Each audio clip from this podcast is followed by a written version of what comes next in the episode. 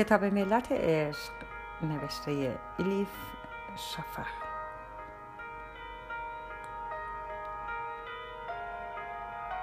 ترجمه ارسلان فسیحی.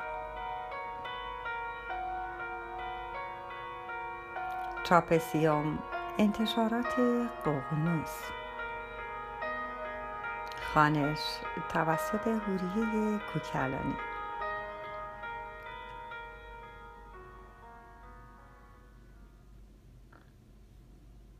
کیمیا قونیه 15 ربیع الاول 643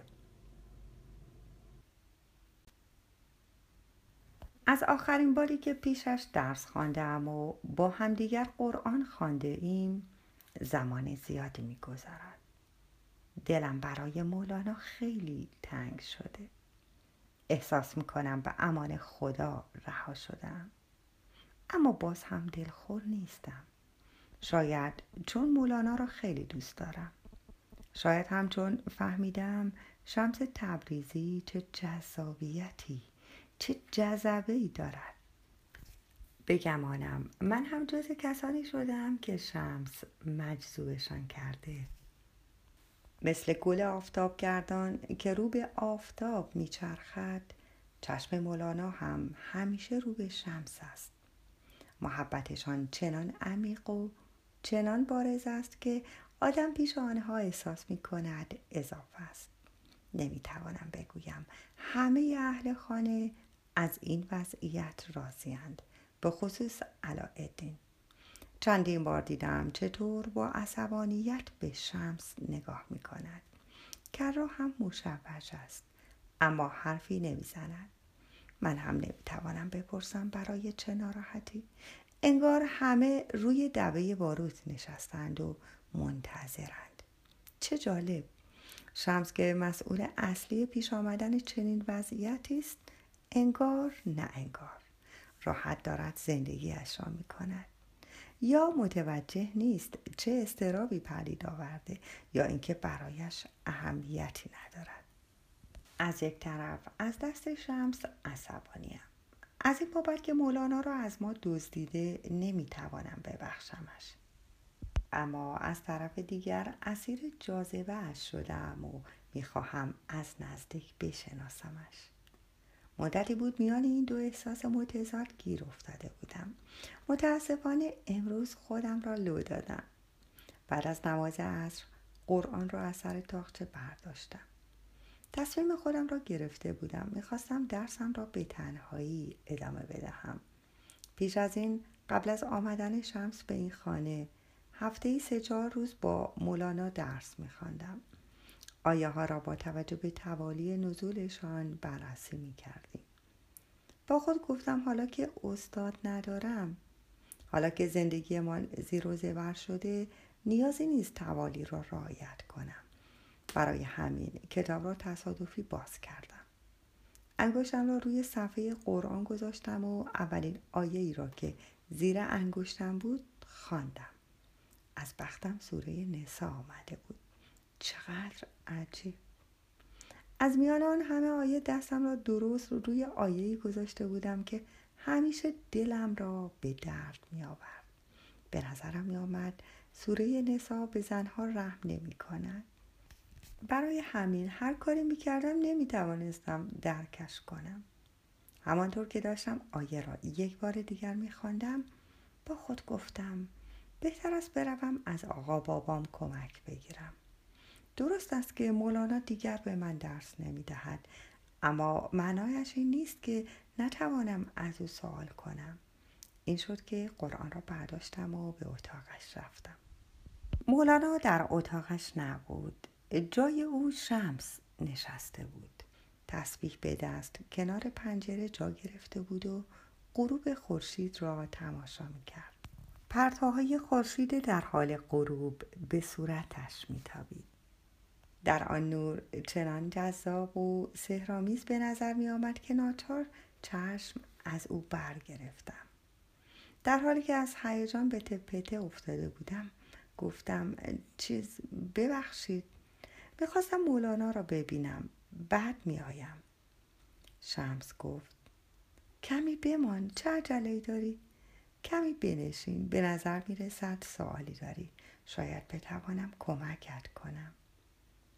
محضوری ندیدم در اینکه چیزی را که توی ذهنم است با او در میان بگذارم. با تردید گفتم یکی از سوره های قرآن را نمی‌توانم درک کنم. فهمیدنش برایم سخت است. شمس. طوری که انگار با خودش حرف بزند زمزمه کنان جواب داد. قرآن به تازه عروس میماند کیمیا. کسی که می‌خواهد بخواندش اگر با دقت و اعتنا نزدش نرود او هم رویش را میپوشاند و به هیچ وجه روبندش را باز نمی کند ذهنم درگیر این بود که منظورش را بفهمم که یک دفعه شمس پرسید درک کدام سوره برایت سخت است؟ آهسته گفتم سوره نسا چند مطلب در این سوره وجود دارد؟ مثلا می‌گوید مردها از زنها برترند. حتی می‌گوید مرد می‌تواند زنش را کتک بزند. شمس جواب داد راست می‌گویی نه بابا. شمس جنان با حالت اقرارآمیزی حیرت خود را نشان داد که درست نفهمیدم جدیست یا دارد سر به سرم می‌گذارد. مدتی بی آنکه حرف بزنیم همانطور روبروی هم ماندیم. بعد شمس تبریزی شروع به از برخواندن کرد. مردان از آن جهت که خدا بعضی را بر بعضی برتری داده است و از آن جهت که از مال خود نفقه می‌دهند بر زنان تسلط دارند. پس زنان شایسته فرمان بردارانند و در غیبت شوی عفیفند و فرمان خدا را نگاه می دارند و آن زنان را که از نافرمانیشان بیم دارید اندرس دهید و از خوابگاه هایشان دور کنید و بزنیدشان. اگر فرمان برداری کردند از آن پس دیگر راه بیداد در پیش مگیرید و خدا بلند پایه و بزرگ است. شمس پس از خواندن تمام آیه چشمهایش را باز کرد و مرا نگاه کرد. تبسمی نامحسوس بر لبانش نشست. بعد بار دیگر از اول شروع کرد. مردان سرپرست و پیشکار زنانند. به واسطه اینکه خداوند به دلایل خاص برخی را بر برخی دیگر برتری عنایت فرموده و نیز به دلیل اینکه هزینه زندگی را مردان تأمین می کنند پس زنان صالح درست کردار و فرمان بردارند و در قیاب همسر خود حافظ حقوق اویند و آنچه خداوند به حفظ آن امر فرموده است. اگر از نافرمانیشان نگرانید نخست آنها را نصیحت کنید. اگر فایده نکرد از همبستری با آنها دوری گزینید و اگر آن هم فایده نکرد از جایی که هستند به جایی دیگر بفرستیدشان از خانه بیرونشان کنید. پس اگر از شما اطاعت کردند دنبال یافتن راهی برای آزار آنها نباشید. همانا خداوند آن بزرگ بی همتا در والایی است. شمس پرسید نظرت چیست کیمیا؟ به نظر تو بین این دو فرقی است. گفتم بله هست. دو تصویر مختلف از یک آیه را خواندی. چقدر بافتشان متفاوت بود. اولی به مردها اجازه می دهد زنانشان را بزنند. دومی حتی در بدترین وضعیت می‌گوید دور شود یا دورش کن. بین این دو خیلی فرق وجود دارد. چرا اینطور است؟ شمس حرفم را تکرار کرد چرا اینطور است؟ بعد یک دفعه موضوع را عوض کرد گفت بگو ببینم کیمیا تا حالا در رودخانه شنا کرده ای؟ روزهای بچگی پیش چشمم جان گرفت آبهای سرد کوهستان توروس با خواهر کوچکم چند بار بعد از آن توی چشمه های پای کوه آبتنی کرده بودیم چقدر خوش بودیم و میخندیدیم. اشک در چشمهایم حلقه زد. صورتم را برگرداندم. نمی‌خواستم شمس ضعفهایم را ببیند. ببیند که ضعیفم.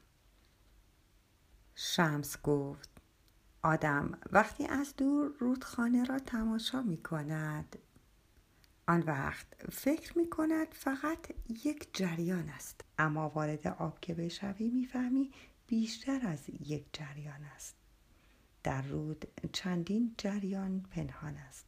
همگی آهنگین اما جداگانه جاریند شمس تبریزی پس از گفتن این حرف پیشم آمد. چانم را گرفت و سرم را بلند کرد.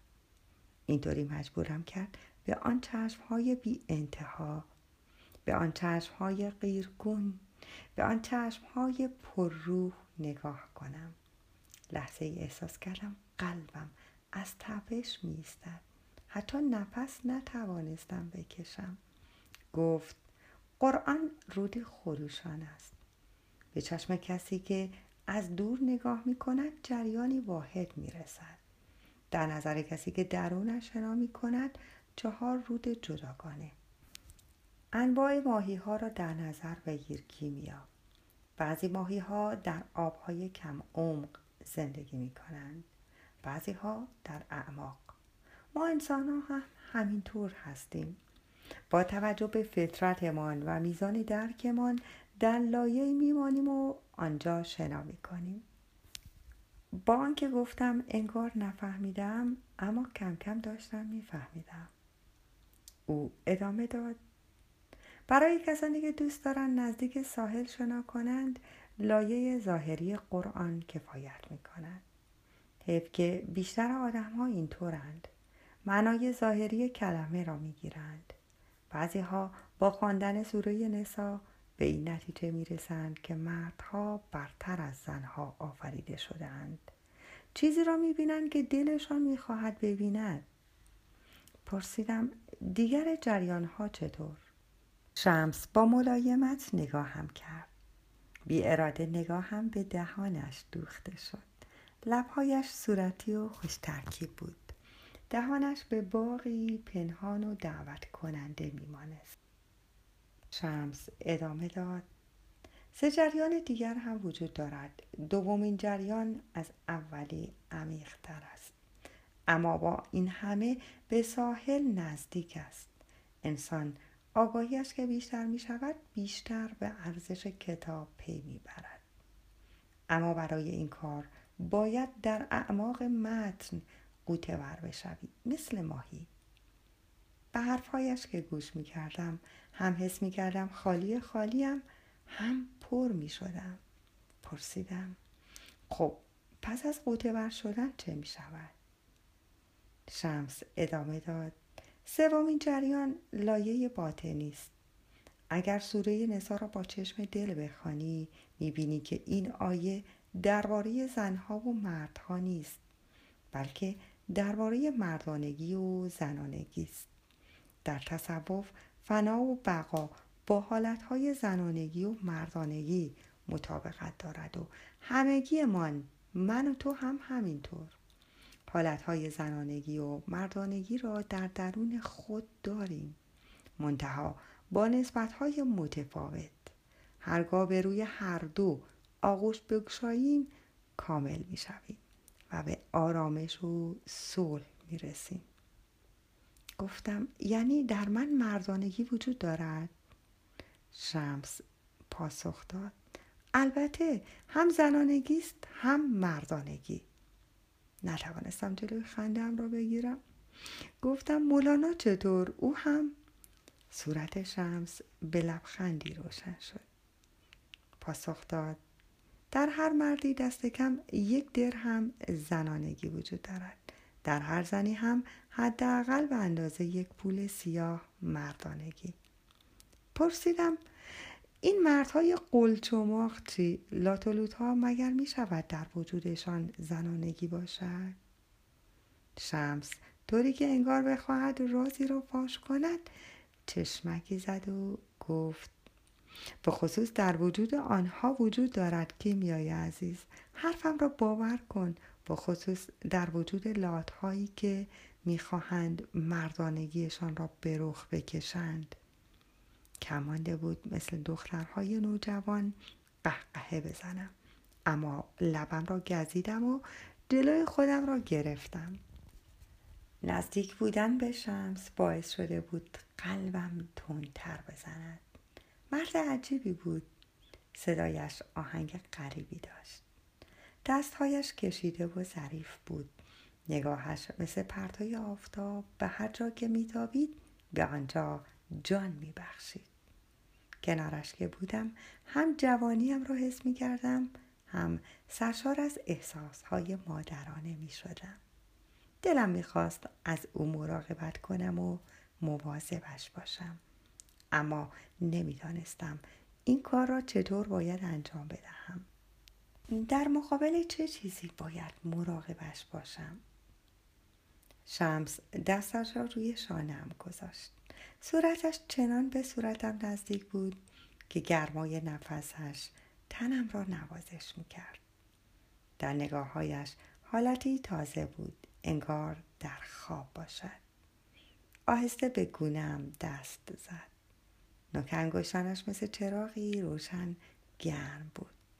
از حیرت نمی‌دانستم چه بکنم. یک دفعه دستش روی صورتم حرکت کرد. به لب پایینم رسید. سرم گیج رفت. چشمهایم را بستم. از فرط هیجان میلرزیدم.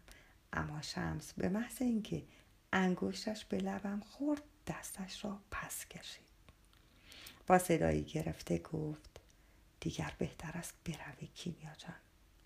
اسمم را مثل کلمه قنبار بر زبان آورد. دوان دوان بیرون رفتم. هنوز منگ بودم. گونه هایم میسوخت. به اتاقم که رسیدم روی توشکم ولوکه شدم تازه یادم افتاد. حواسم آنقدر پرت شده بود که فراموش کرده بودم بپرسم چگونه می‌توانم به چهارمین جریان رود به لایه عمیقتر قرآن برسم؟ راستی آن لایه چیست؟ انسان چگونه می‌تواند به چنان عمقی برسد چه بر سر کسانی می آید که در چنین عمقی قوطه ورند؟ بار دیگر می توانند برگردند.